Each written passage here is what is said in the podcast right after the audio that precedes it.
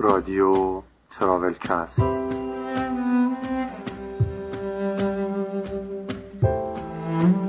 سلام. من مجید قربانی هستم و شما در قسمت چهارم از فصل دوم رادیو تراولکست که در 26 دی ماه 97 منتشر میشه. خیلی خوش آمدید. تو قسمت قبل بخش اول صحبت های حسین و کیمیا خسروی رو شنیدیم و توی این قسمت ادامه اون رو خواهیم داشت. در پایان این اپیزود من دوباره میام تا چند نکته ریز رو بگم. حالا بی مقدمه بریم پیش حسین و کیمیا.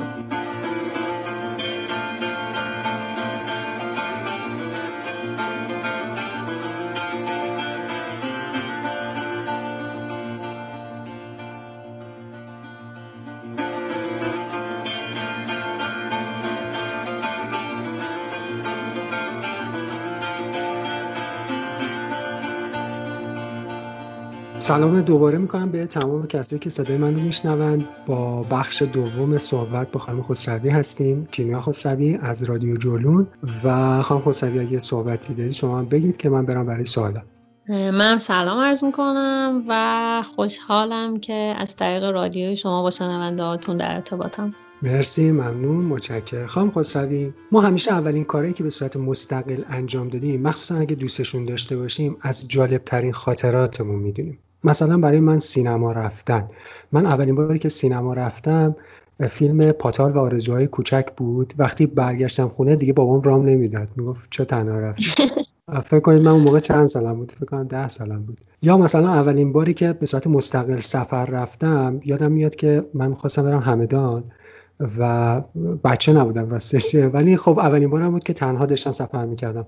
کرایه من اون موقع کبودرنگ زندگی می‌کردم. کرایه که پرداخت کردم 100 تا تک تومن بود. توی شهر سوار تاکسی می‌شدم با 25 تومن 35 تومن. الان یه ذره قیمت ها خیلی جالب و جذابه. حالا سوال من از شما اینه که حس و حال اولین سفری که مستقل چه بسا تنهایی رفتید رو یادتون هست؟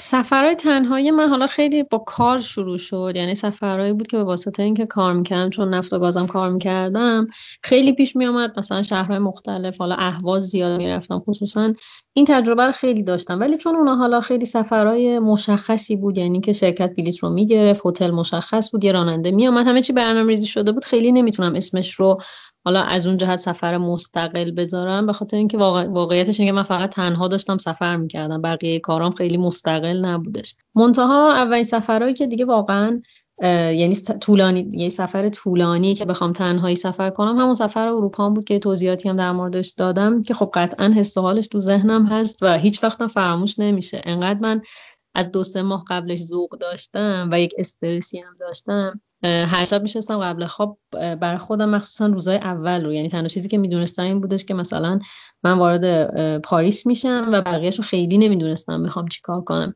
میشستم روزای اول رو برای خودم در واقع تصویر سازی می‌کردم و انقدر سعی کردم که اینو تو ذهنم مرور کنم که وقتی باش مواجه شدم انگار مثلا این سفر رو قبلا انجام دادم. خیلی همه چی برام راحت تر و روون تر باشه. و خب همون تصویر سازیه خیلی حس خوبی بود. یکم در مورد اولین سفر خارجیتون برای ما صحبت می‌کنید. اصلا به ما بگید خارج چه حسی داره؟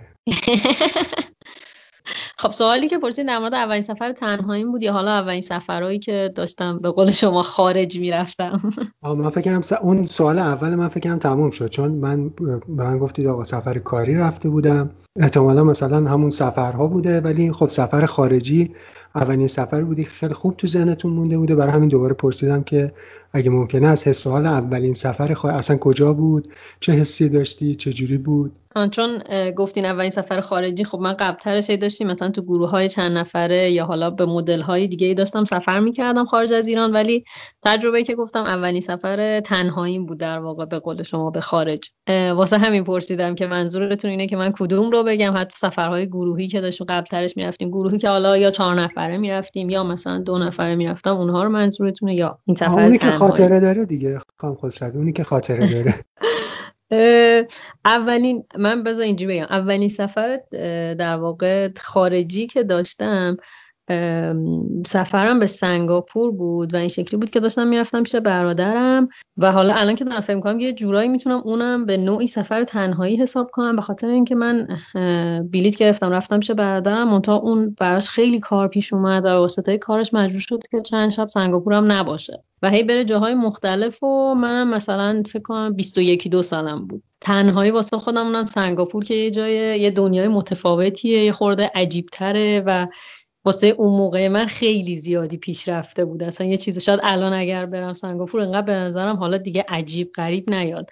ولی تو دنیای اون موقع من که حالا کمتر انقدر با تکنولوژی آشنا بودم یا داشتیم تکنولوژی تو ایران خیلی برام هیجان انگیز بود و دیگه زیادی شبیه خارج بود. همه چی خیلی الکترونیکی و همه چی خیلی سر جاش و پلیس نبینی و اصلا یه دنیای متفاوتی بود که من اینجوری مبهود همش داشتم این رو نگاه می‌کردم. او خارج که میگن واقعیه. بعد اولین سفر خارج تنهاتون؟ همین سفری بود که ارز کردم. سفر اروپا بودش که 25 روز بود حالا به مقصدهای مختلف بودش. اول رفتیم فرانسه بعدش دیگه کل اروپا رو گشتیم درسته؟ تا حدودی دیگه. حالا کلشه که ولی یه تعدادی آره سعی کردم بیشتر پای تختا و چند تا شهرهای کوچیکتر رو ببینم. توی همین سفر بود از کوچ سرفینگ استفاده می‌کردین درسته؟ بله بله دقیقا هم اینم یکی از سفرها. ببین قبلتر هم استفاده کرده بودم تو سفرام که حالا مثلا دو نفری با دوستم رفته بودیم چند بار. منتها تو این سفرام استفاده کردم. خانم خسروی من فکر کنم یه ذره در مورد کوچ سورفینگ و سایتش چند نکته ریز رو شاید نگفته باشیم و فراموش کرده باشیم. این سایت دو بچه مهم داره. یکی مهمون یکی هم میزبان. شما در مورد میهمان بودن صحبت کردید ولی در مورد میزبان شدن صحبت نکردیم. یکم در مورد میزبان بودن نکاتش آدابش برامون تعریف می‌کنید؟ ببینید به عنوان راستش من صادقانه بگم خودم هیچ وقت میزبان نبودم از طریق کوچ سرفینگ.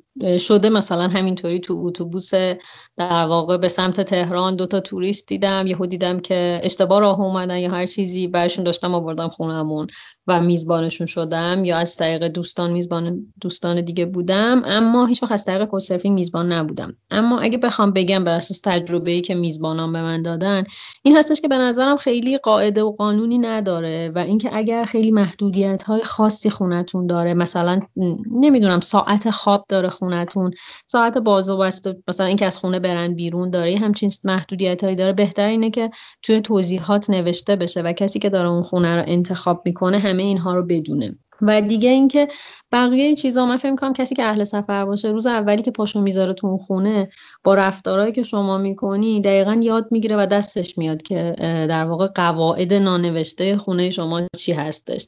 مثلا اینکه اگر کسی میاد خونتون براش شام یه حالا شام سبکی چیزی درست می‌کنین معمولا اون طرف می‌دونه که فرداش بعد غذا با اون باشه. یا بهش به حتی بگین وقتی که میاد خونتون براش شام درست می‌کنین بهش میگی خب من امشب شام درست می‌کنم تو فردا این غذا رو درست کن. یا فردا مثلا یه غذای کشور خودتو درست کن غذای شهر خودتو درست کن. یه جوری که به نظر من در هر صورت چه میزبان هستیم و چه مهمان به نظر من این قضیه باید پایا پای بره جلو و هر دو نفر هر دو سمت قضیه از این داستان نفت ببرن و هیچ آزاری هم نبینن. و یه بخش دیگه از کرکتر اون خونه از طریق کامنت هایی که مهمونای قبلی گذاشتن شکل می‌گیره.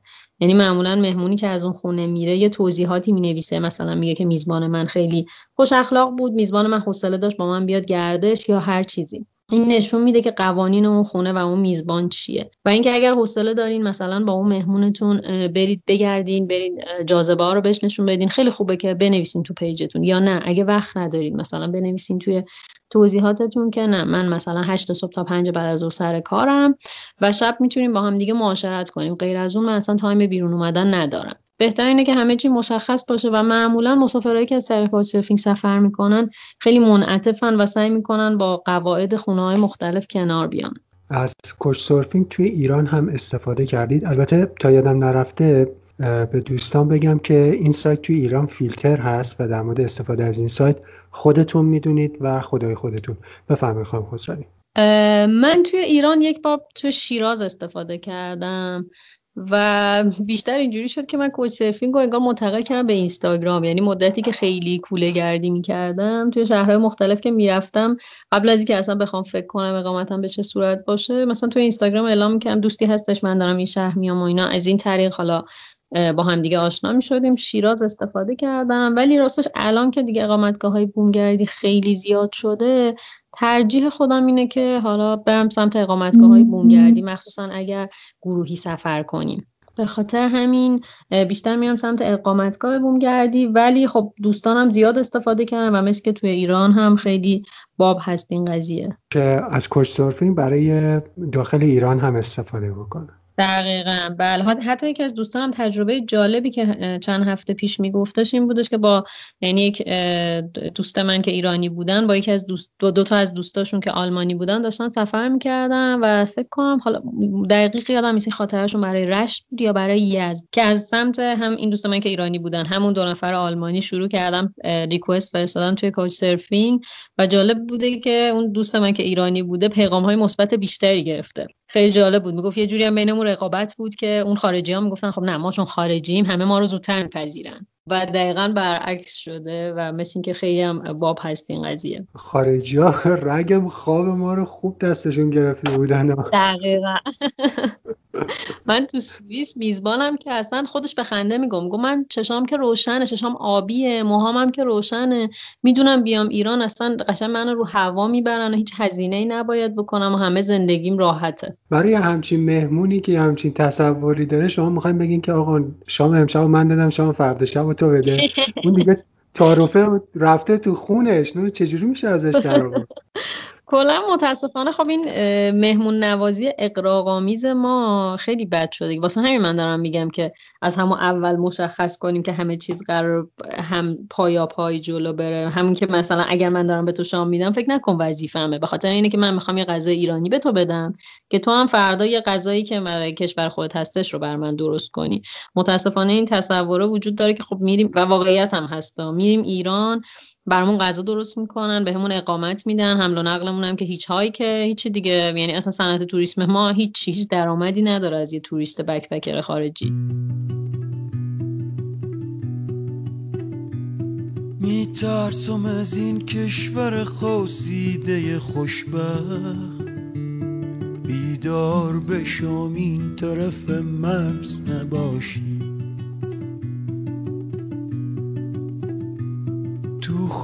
زمین باشم و بارونی و گندو بیدار بشم اما کشاورز نباشی.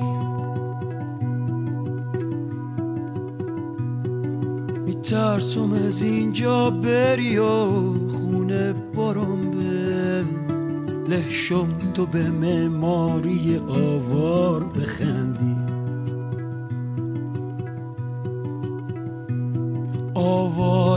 بشم مملکتم دست تو باشه. ها اگر ارتش موهات نبندی.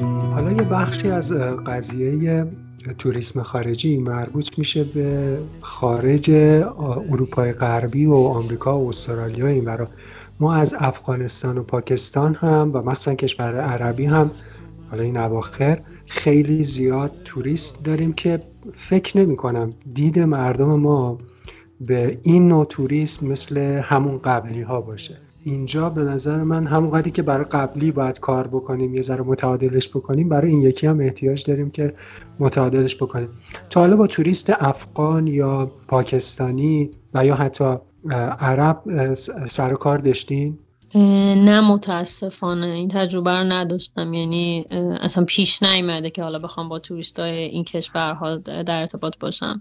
ارزم بزرگ شما که من وقتی رفته بودم این یک هفته ای که در واقع رفته بودم مشهد تنها چیزی که من می‌دیدم توریست پاکستانی بود و خیلی هم زیاد بودن و متاسفانه برای من خیلی جای تعجب داشت که انگلیسی هم نمی‌تونستن صحبت کنم خیلی هاشون و نمی‌دونم حالا از بحثش بگذریم چون تو بحثمون نیست. برای بستن بخش سفر خارجی به نظر بد نیست اگه به پاسپورت ایرانی بپردازیم. اول اینکه شما با پاسپورت ایرانی سفر می‌کنید دیگه. مدیر دو تابعیتی که نیستیم.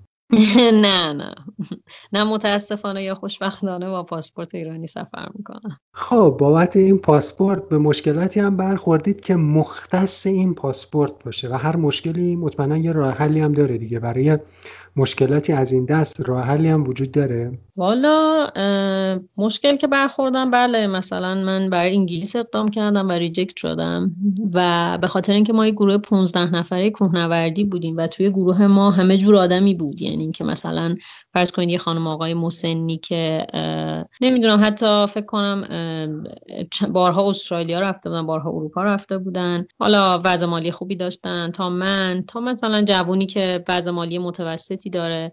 می‌خوام بگم همه جور آدمی بودن و عین 15 نفر ریجکت شدن. و برای عین 15 نفر دلیلی که آوردن این بودش که حساب کتاب مالیتون به هم نمی‌خوره. مثلا به دلیلی که برای من آوردن این که تو تو حسابت آریال پوله و درآمد ماهیانت انقدر هست طبق حالا فیش حقوقی که آوردی چجوری تونستی انقدر پول جمع کنی؟ و اصلا نمیخون. مثلا می‌گفتن که به هم نمی‌خونه در صورتی که خب اونا که مسئول اداره مالیات نیستن. یا به اون خانم آقایی که وضع مالی خوبی داشتن و خب بازنشسته بودن گفتن شما بازنشسته اید چرا خونه زندگی دارین مثلا؟ چند تا خونه داری در هر صورت اینه که خب این قطعا به خاطر پاس ایرانیمون بودش و متاسفانه کاری نتونستیم بکنیم. این این مشکلیه که راه حلی نداشت متاسفانه منتها برای کسی که دوست داشته باشه سفر کنه خب بالاخره راه حل دیگه اینه که این همه کشور دیگه هستش که به ما خیلی راحت ویزا میده ویزای بعد به ورود میده و خیلی راحت بهشون سفر کردن و حالا تا همه اینا رو ببینیم حالا ایشالا انقدر پاسپورتمون مهر می‌خوره که میشه کشورهای دیگر هم راحت دید. بابت این ویزای انگلیس هزینه ای هم پرداخت کردین؟ یعنی بله هزینهش آره حتما. 134 یورو 134 پوند. هزینه گرفتن وقت سفارت بود. ببین مسئله که وجود داشت اینه که تا چند سال پیش اصلا انگلیس وقت سفارت نمی‌داد. یه موجی را افتاد و خیلی از انگلیس یعنی توسط مهزاد الیاسی. خیلی از انگلیس خواستن که وقت سفارت رو راحت کنه و اینها و اینجوری شد که خیلی وقت سفارت رو به راحتی می‌دادن. و بعدش خب 134 یورو پرد... 134 پوند رو پرداخت می‌کنی. حالا جدا از اون هزینه های ترجمه و این داستان ها وقت به راحتی ریجکت می‌کنن. آها بر من دو دلیل داشت. یکی اینکه حساب کتاب مالیت به هم نمی‌خوره و دو اینکه مجردی. که خب اصلا من مونده بودم. خب پس اصلا اینجوری کنید که ما 134 یورو پوند رو از کسی که مجرده نگیریم دیگه. خب اگه دلیلتون اینه که یه مجرد نمی‌تونه بره پس برای چی این پول رو می‌گیرید؟ و این رو اعلام نکرده بودن که آقا مثلا مجرده نمی‌تونن بیان. نه طبیعتا. چون اصلا این فکر می‌کنم اصلا غیر قانونی باشه اونا نمی‌تونن مثلا اینقدر علنی بگن که من به مجرد نمی‌تونم ویزا بدم. منتها بهان حتی به یکی از دوستان من حساب کتاب ما... چون به همه گفته بودن حساب کتاب مالیتون به هم نمی‌خوره. به یکی از دوستان من گفته بودن یه سری اعدادی که نوشته بودن نامه انگار نامه یکی دیگه بود فقط اسمو گذاشته بودن روش چون اعدادش با اعداد حساب بانکیش نمی‌خورد. خلاصه اینا معضلات پاسپورت ایرانیه. ولی که میگم حالا بالاخره که تعداد کشورهایی که میشه فعلا بدون ویزا هم سفر کرد یا ویزای بعد به ورود گرفت اونها هم کم نیستش. اونا هم بالاخره کشورهای هیجان انگیزی و میشه به اونا سفر کرد. خب بریم همون سمت هیجان انگیزش اگه در مورد مشکلاتش حرف زدیم در مورد خوبیاش هم حرف بزنیم. بابت ایرانی بودن هم احتمالا برخورد خوبی دیدید. از این برخوردهای خوب که فقط بابت ایرانی یا به بهانه ایرانی بودن نصیبمون میشه. از اینها هم دارید بر ما تعریف کنید یه دونش که بگید که آدم بگه آقا خدای نصیب ما هم بشه. آره ایرانی بودن خیلی جاها به کار میاد به خاطر اینکه خیلی مثلا هنوز توی نمی‌دونم اروپا خب خیلی عجیبه مخصوصا دختر ایرانی بودنه یا حالا پسرش هم همینطور. اینکه من تمام درخواستای کوچ سرفینگ هم اینجوری شروع می‌شد. مثلا من یه دختر بکپکر ایرانی هستم و خیلی دوست داشتن مثلا ببینن یه آدم ایرانی که داره سفر می‌کنه اصلا چه شکلیه. حتی مثلا من شده توی همین خانه اولکا توریست خارجی داشتم و میاد و من بهش میگم من سفر می‌کنم باورش نمیشه. میگه من فکر نمی‌کنم ایرانیا سفر کنن. واسه همین این خیلی برخورد مثبتی میاره. حالا توی جاهای حتی مثل لبنان مثلا من تجربه خیلی خوبی توی لبنان داشتم که هر جا با دوستم می‌گفتم می‌گفتیم ما ایرانی هستیم. خیلی مثلا بیش از اندازه احترام میذاشتن بهمون. خیلی برخورد خوبی داشتن. حتی کارت تور لیدریه که ما من کارت تور لیدری در واقع بین المللی دارم و قاعدتا با این کارت من باید همه جای دنیا بتونم موزه رایگان برم. ولی از اونجا که همه جای دنیا براشون مهم نیست این کارت این کار نمی‌کنن. ولی توی لبنان می‌شد با اون کارت در واقع یا رایگان یا با تخفیف موزه ها رو دید. و اینکه خب برخوردا به عنوان یک ایرانی که سفر می‌کنه همیشه خیلی خوبه. و اینکه این کنجکاویه هست اما یه چیزی دوباره تو پرانتز بگم و بعدیاش اینه که اون کنجکاویه اولش خیلی هیجان انگیزه که همیشه نقل محفلی همه هی میان سراغ مثلا یه جمع زیاده همه از همه کشورهان مثلا این در واقع دور همیای کاچ سرفینگ هستش تو کشور مختلف من رفتم. همه آدم از همه کشورها یه شبی رو قرار می‌زنن یه جایی مثلا به شهری هستی نگاه می‌کنی ببینی چند نفر دیگه هستن جمع میشین حالا یه کافه جای دور هم هستین. وقتی آدمای دیگه میان همه مثلا اسمشون رو میگن میگن سلام من فلانی هم از فلان کشور. و اینکه اول خیلی جالب وقتی میگه ایران همه دیگه دور جمعن یا عالمه سوال دارن براشون عجیبه. اما بعد چند بار شرکت کردن اینم دیگه سخت میشه ها. یعنی این نقل محفل اقراق‌آمیز که این باید اینقدر به همه اثبات کنی که نه ما سوار شطور نمیشیم نه ما عرب نیستیم نه اون هجابی که شما فکر می‌کنید هجاب سخت هست ولی اونجوری که شماها فکر می‌کنین هم نیست واقعا. اونم یه ذره دوباره میشه از سختیاش ولی در کل جالبه دیگه. همیشه یعنی مرکز توجهی. خب خدا شکر ما یک بار رفتیم عراق و یکی از دوستان من همراهمون همراهمون بود ریش داشت و واقعا ازش انتظار داشتن عملیات انتحاری انجام بده. در خودشون چی میگن؟ خودشون دستی در آتش روی موضوع دارن.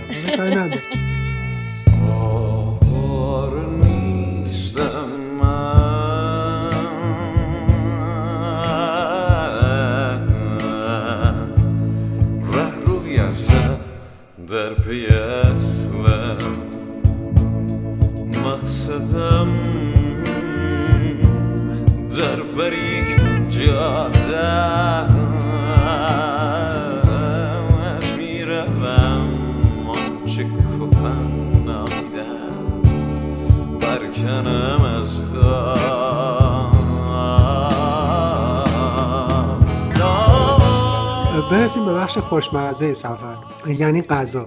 شما گفتید در مورد غذا زیاد به فکر صرف جویی نیستید. همیشه با روی گشاده به این جنبه سفر نگاه می‌کنید. خانم خسروی نگران چاق شدن نیستین؟ من والا تحرکم خیلی زیاده و چون من تو سفرامم خیلی پیاده روی می‌کنم. یعنی معمولا مسیرهایی که تا یک ساعت رو بشه به مثلا مقصد بعدیم برسم حداقل یک ساعت رو حتما پیاده میرم. و خب چون همیشه این برنامه در واقع هایی که تو سفرام هستش و سعی می‌کنم پیاده روی هم داشته باشم نه طبیعتا چاق نمیشم. و اینکه من تو سفرها سعی می‌کنم غذاهای جدید رو خیلی امتحان کنم ولی نه با مقدار خیلی زیاد. خب بعضی غذاها اصلا مقدارش زیاده دیگه. مثلا غذاهای ایرانی حداقل مقدارشون از لحاظ کمیت خیلی خوبه آره. یه جمعه بهاری تو کوچه کناری یه ده مهمون بودن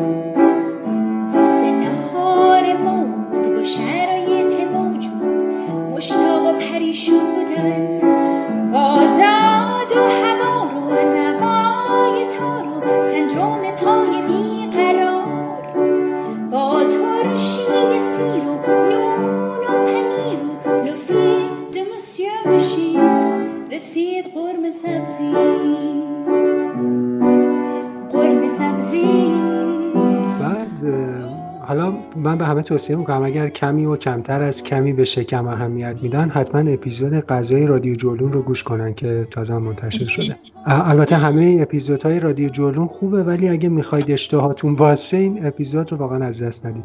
دل خودم هم افتاد. یه نکته که هست توی اون اپیزودی که در, در مورد غذا بود از آدمهایی مثل من که رژیم های خاص غذایی دارن حرفی زده نشده بود. راستش من وقتی کار می‌کرد کار الانم کار می‌کنم. توی شرکت قبلی وقتی کار می‌کردم ما غذامون همه توی یک جای خاصی میخوردیم که همه جمع می‌شدن. بعد گاهی اوقات صحبت می‌کردیم. من یه بار تصمیم گرفتم که از عادات غذایی خودم بگم. گفتم مثلا گوشت قرمز نمی‌خورم نمی‌دونم فرورده گوشتی نمی‌خورم سوسیس کالباس چیپس اینجور چیزا نمی‌خورم. توی اون جمع یکی از های همکار گفتش که در واقع بیچاره اون کسی که زن تو میشه. و داستان قضیه اینه که همون خانم زن من شد بعدا. و هر سفر هم دقیقا همین رو به من میگه. میگه من بدبخت شدم با تو. ازدواج کرد حالا سفر با رژیم غذایی چطور ممکنه؟ اصلا باش برخورد داشتید؟ کسی که رژیم خاصی می‌گیره. الان البته کار شما هم طوریه که با غذا هم سر و کار دارید. با آدم هایی که رژیم غذایی خاصی می‌گیرن مثل من یا رژیم غذایی خاصی روشون استندبای هست دیگه. با این جور آدم برای این جور آدم ها توی سفر کردن چه توصیه میشه کرد؟ چطوری از غذا توی سفر لذت ببرن؟ اول اینکه مرسی از انتقادتون. درست میگین ما باید یه بخشی رو اختصاص می‌دادیم به این قضیه و جا انداختیم. حالا بعدها در موردش حتما صحبت می‌کنیم. ببین برای افرادی که حالا رژیم خاصی دارن من چیزی که دیدم چون خودم رژیم خاصی ندارم راستش. سعی می‌کنم مراعات کنم ولی خیلی خط قرمز ندارم. منتها چیزی که دیدم مثلا افرادی که گیاهخوار هستن مثلا توی کاوچ سرفینگ چه میزبان باشن چه مهمان حتما این رو تاکید می‌کنن و میگن ما گیاهخوار هستیم و سعی می‌کنن که میزبانی که انتخاب می‌کنن یا مهمانی که انتخاب می‌کنن از این لحاظ رژیم غذاییش نزدیک باشه. خیلی کمک کننده است و فکر می‌کنم که حالا این بحث توی در واقع همسفر هم خیلی مهمه. یعنی اینکه همسفری که انتخاب می‌کنین تا حدودی آداب غذاییش مشابه باشه خیلی کمک کننده است. چون سخت میشه دیگه. موقع نهار حالا من هی دارم گیاهخوار مثال می‌زنم چون یه چیز کلی تر و برای همه ملموسه. موقع نهار یه نفر می‌خواد بره به طور مثلا کباب بخوره یکی می‌خواد نه مثلا میوه بخوره. و اینکه من فکر می‌کنم که شاید اون فردی که یه مقدار خط قرمزاش تره و رژیم غذایی خاص داره باید مواد اولیه و یا یه سری چیزهایی که باعث میشه که مثلا زودتر احساس سیری کنه رو حتما همراه خودش داشته باشه. چون ممکنه شرایط خاصی که اون داره رو هر زمان و یا تو هر شهر و کشوری نشه به سرعت پیدا کرد. پس بهتره که خودش به فکر خودش باشه و قبل از اینکه بخواد مثلا تیم رو محدود کنه همسفرش رو اذیت کنه خانومتون رو اذیت کنین. قبلترش فکر می‌کنم که بهتر باشه که مثلا اگر کسی گیاهخواره با خودش میوه داشته باشه همیشه. یعنی همراه خودش داشته باشه. اگر اون اطراف رستورانی که غذا گیاهی داشته باشه پیدا نکرد بتونه خب بره تو همون رستوران بشینه میوه بخوره. یعنی من فکر می‌کنم اون فرد با خودش بیشتر به فکر خودش باشه و هر روز از صبحش بدونه که می‌خواد برای وعده های غذاییش چیکار کنه. حالا من یه چیزی در مورد این بنده خدا خانم من اصلا میرم به سلام می‌کنم و بهش میگم که آخه من درسته خیلی چیزها رو نمی‌خورم ولی خیلی چیزهایی که می‌خورم رو واقعا زیاد می‌خورم. خیلی هم چاق نیست درسته ولی خب بنده خدا اذیت میشه دیگه. مثلا من چیزی که زیاد دوست دارم رو هر چقدر بخورم انگار سیر نمیشه. شوهر پولدار نمی‌خوام. وزیر دربار نمی‌خوام. می‌خوام مثل من بیخونه باشه. واسه اون کلبه چوبی مثل خونه خرابه. واسه من قصر تلایی یه سرابه یه سرابه. خواستگاری واسه چی؟ بله برو یار من عاشقونه.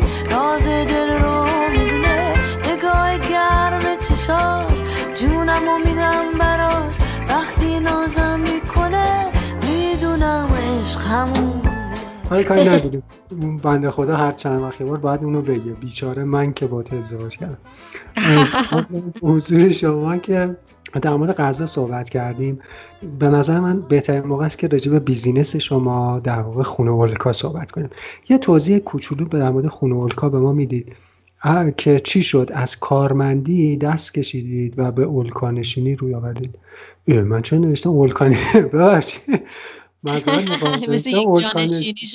آره احتمالا اون موقعی که داشتم سوال می نوشتم خیلی شاد بودم.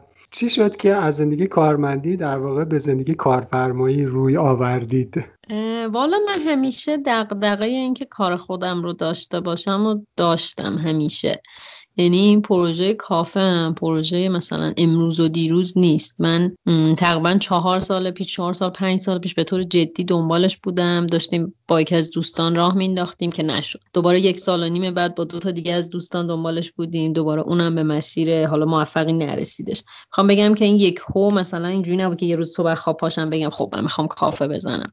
و خیلی هم خوشحالم که اون پروژه قبلی به نتیجه نرسید. به دلیل اینکه شاید من خیلی نمی‌دونستم اون موقع چی یعنی خیلی شکل و شمایلش برام درست نبود. فقط دلم می‌خواست کافه داشته باشم آدما بیان اینجا مثلا با هم گپ بزنیم آدمای جدید ببینم تجربیات جدید. و خیلی هنوز بر خودم دقیق ننوشته بودم که چیا می‌خوام. این دغدغه این که کار خودم رو داشته باشم و اینکه حالا کافه داشته باشم همیشه همراه من بود تا اینکه مثل چیز داستان این که میگن صابخونه بعد آدم و صاحب خونه می‌کنه. من قبل عید من یه چند وقتی یه مدیر پروژه داشتم که اصلا روحیات کاریمون با هم دیگه نمیخون من خیلی رو چارچوب و اصولی بعد کار می‌کردم.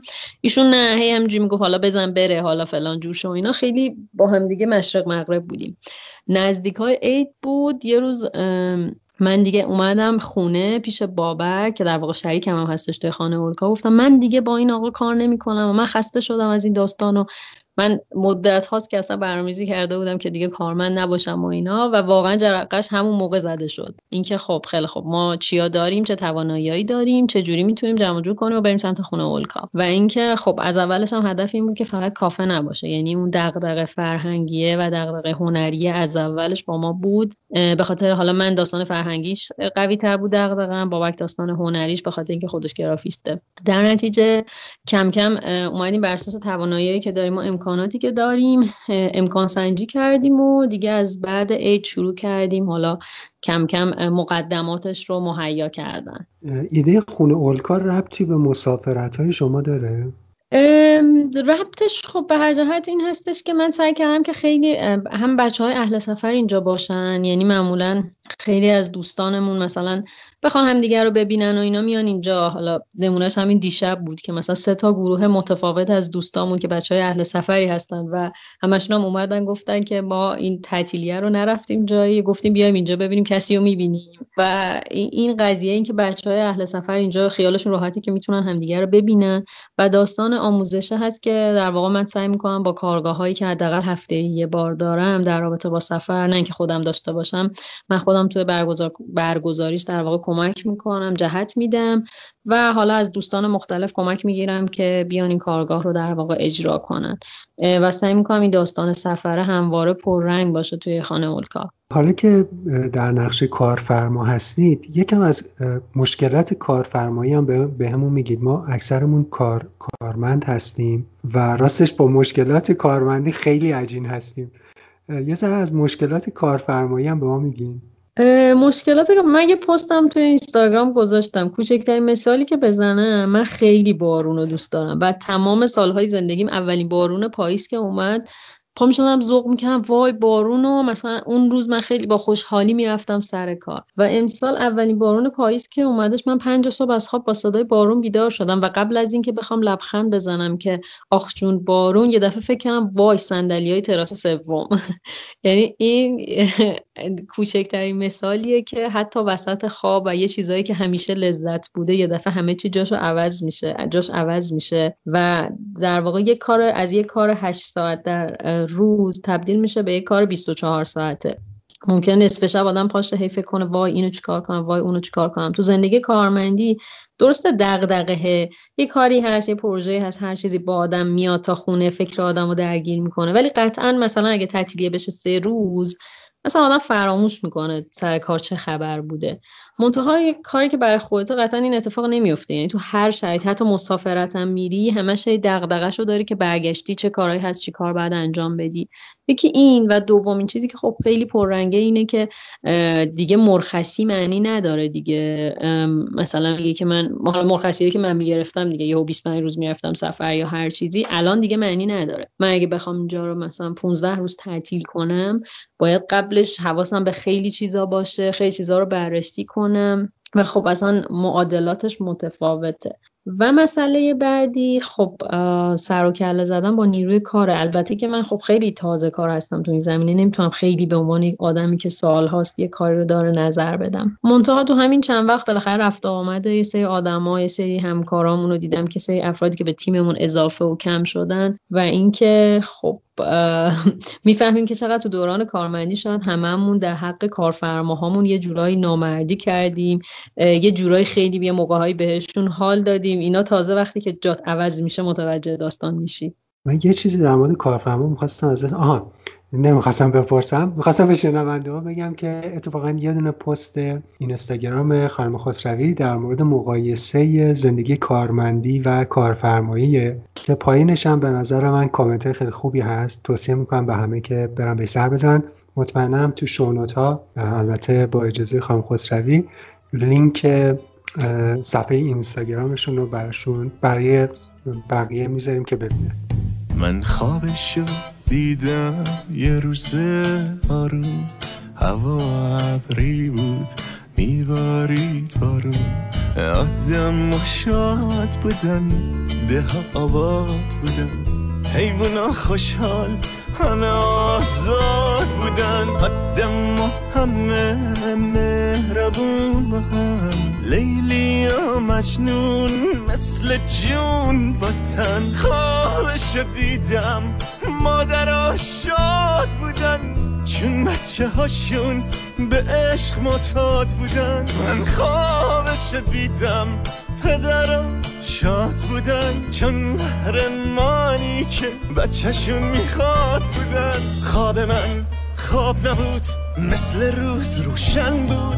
همه چی زیبا بود باغ بود و گلشن. من خواب دیدم پس میشه یه روز دنیا هم عوض میشه. من خواب دیدم پس میشه یه روز دنیا هم عوض میشه. خب خانم خسروی ما تقریبا به آخر این اپیزود رسیدیم. فقط برای آخرین سوال من تقریبا از همه کسایی که بهشون صحبت می‌کنم این سوال رو می‌پرسم. چه برایمان آورده ای مارکو؟ واضح بود.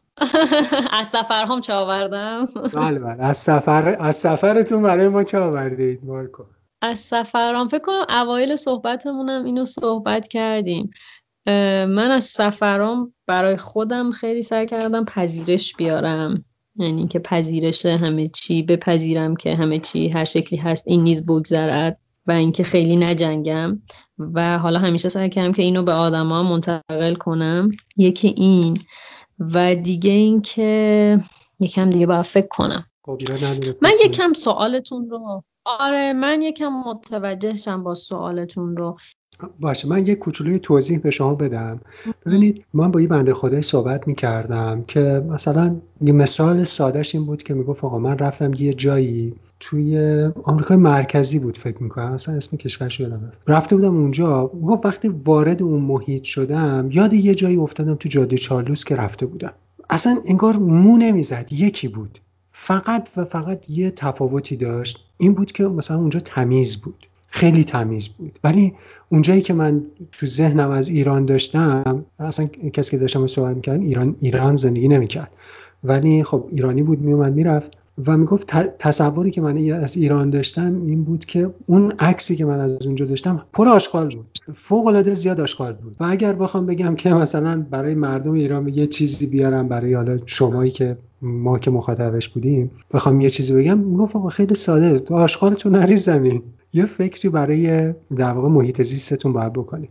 این مثل چیزی شبیه اون چمدونیه که اول در واقع گفتگو بهتون گفتم که میگه که من یک چی یک خصلت خوب یک چیز خوب تو این سفرها دیدم که اگه بخوام بیارم اینجا که شاید ما رعایت نمی کنیم یا رعایت می‌کنیم ولی کم رعایت می‌کنیم یا همچین چیزی. یه چیزی بخوام بیارم چیه؟ من فکر می‌کنم که بیشترین چیزی که من دوست داشته باشم منتقل کنم که حالا توی بحث کوچسرفینگ هم در موردش صحبت کردیم حفظ تعادله. به نظر من این تعادله حالا چه توی در واقع چون می‌دونی این بحث اینم در موردش گفتیم دیگه ایرانی بودن یه توجهی رو میاره که یه موقعی آدم مست قضیه میشه و یه موقعهایی مثلا به خاطر توریستایی که میان ایران و خوشش میاد آدم هی نشون بده که ایران خیلی خوبه یه سری کارهای اغراق‌آمیز می‌کنیم به نظر من این که یادمون باشه که در واقع به عنوان یک ایرانی چه شأن و شخصیتی داریم توی هر شرایطی سعی کنیم اون استاندارد و کیفیت درست زندگی ایرانی رو نشون بدیم. به طور واقعی نه اینکه به طور اقراق‌آمیز بخوایم مهمون نوازی داشته باشیم. به طور اقراق‌آمیز بخوایم مثلا اگر میریم کشور دیگه محبتی بکنیم که ما رو بپذیرن. اینکه خودمون حواسمون باشه درسته به خاطر همه محدودیت ها هست تحریم هست همه اتفاقا هست. منتها هنوز جایگاه ایران باید حفظ بشه و سعی کنیم که توی سفرهامون و توی کرکتر روزانه زندگیمون توی هر شرایطی این تعادله رو داشته باشیم که همچنان حواسمون باشه این درگیر اون جو برخورد با خارجی ها نشیم. خارجی ها تو برخورد با ما وقتی که مثلا شما میرید چه می‌دونم سوئیس فرانسه کشور اینجوری برخوردشون با یه کسی که خارجیه چه تفاوتی با برخورد ما با یه خارجی داره؟ من فکر کنم خب برخورد اونا خیلی عادیه. یعنی به عنوان مثلا حالا یه ذره هیجانش رو دارن که ایرانی هستش و اینها. ولی اینکه اینجوری نمیشه که باعث مثلا نه تو دستوجی بد نکن چون ایرانی هستی مثلا من حواسم بهت هستی یا هر چیزی. سعی می‌کنن خیلی عادی به زندگی عادیشون ادامه بدن. ولی ما ایرانی ها یه دفعه زندگیمون رو مختل می‌کنیم دیگه. مثلا من خودم دوستامو دیدم طرف رو توی کوچ سرفی میزبانشن بعد پا میشن باش پنج روز مثلا لیدر طرف میشن پنج روز میبرنش سفر در صورتی که اصلا دلیلی نداره. من اگه برم توی کشور دیگه و کسی بخواد پنج روز وقتش رو اینطوری بر من بذاره حالا اگر خیلی رفیق و صمیم بشیم حالا یه بحث دیگه است. ولی معمولا اگر بخواد پنج روز وقتش رو واسه من بذاره یه حق لیدری از من می‌گیره. و می‌دونی این بحث کوچیک دونستن خودمون خیلی بده. من چند وقت پیش یه مسافری داشتم به عنوان تو لیدرشون بودم از نیوزلند. و این خانوم اصلا یک دید تحقیرآمیزی نسبت به ایران داشت و مدام میگفتش که ناکن دارن چه تلاشی می‌کنن که من ازش رو خرید کنم نگاه کن دارن چی کار می‌کنن. واسه من شما ایرانی ها مثلا هی دوست بعد می همش هی یک دید بالا به پایین تحقیرآمیز و این نگاهی که خیلی درک نمی‌کرد که آدما دارن بهش محبت می‌کنن. فکر می‌کرد چون آدما خودشون از این پایین تر می‌دونن دارن این کارا رو می‌کنن و واقعا این قضیه به من حس بدی می‌داد. من تمام سفری که حالا همراه هم بودیم تلاشم این بودش که بهش بفهمونم که خانم عزیز اینا دارن به تو محبت می‌کنن. به خاطر این نیست که خودشون از تو پایین تر می‌دونن یا در واقع خودشون رو حقیر می‌دونن. خانم خسروی مرسی که با ما همراه بودی. مرسی از همه کسانی که پادکست ما رو گوش می‌کنن و معرفی می‌کنن. فقط این انتهای پادکست انتهای پادکست رو میسپارم به شما خانم خسروی که اگر حرفی مونده یا نکته مونده بفرمایید و خداحافظی بکنید ممنون از لطفتون.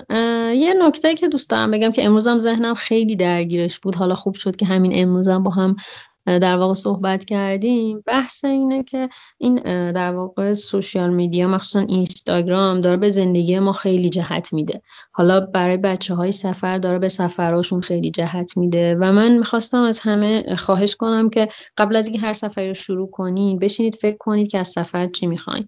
اینکه الان یه موجی هست الان دیگه پاییز و زمستون همه دارن میرن هرمز دیگه. یعنی هر کسی که اهل سفر هست یا نیست.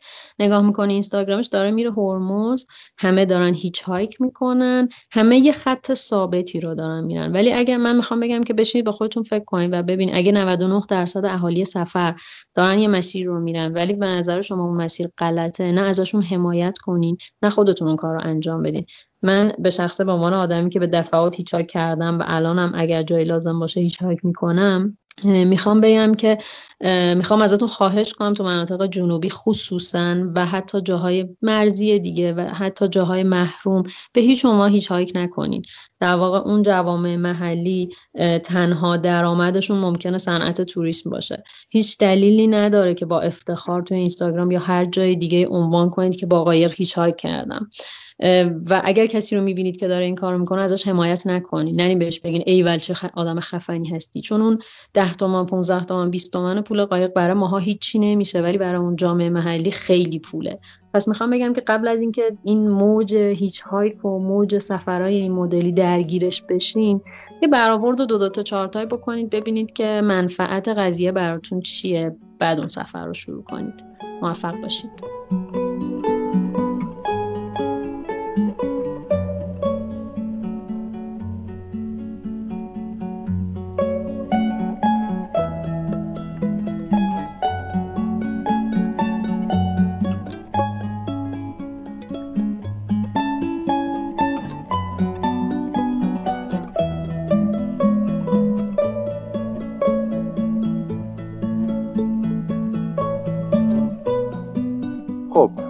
هم مصاحبه با کیمیا خسروی و پایان قسمت چهارم.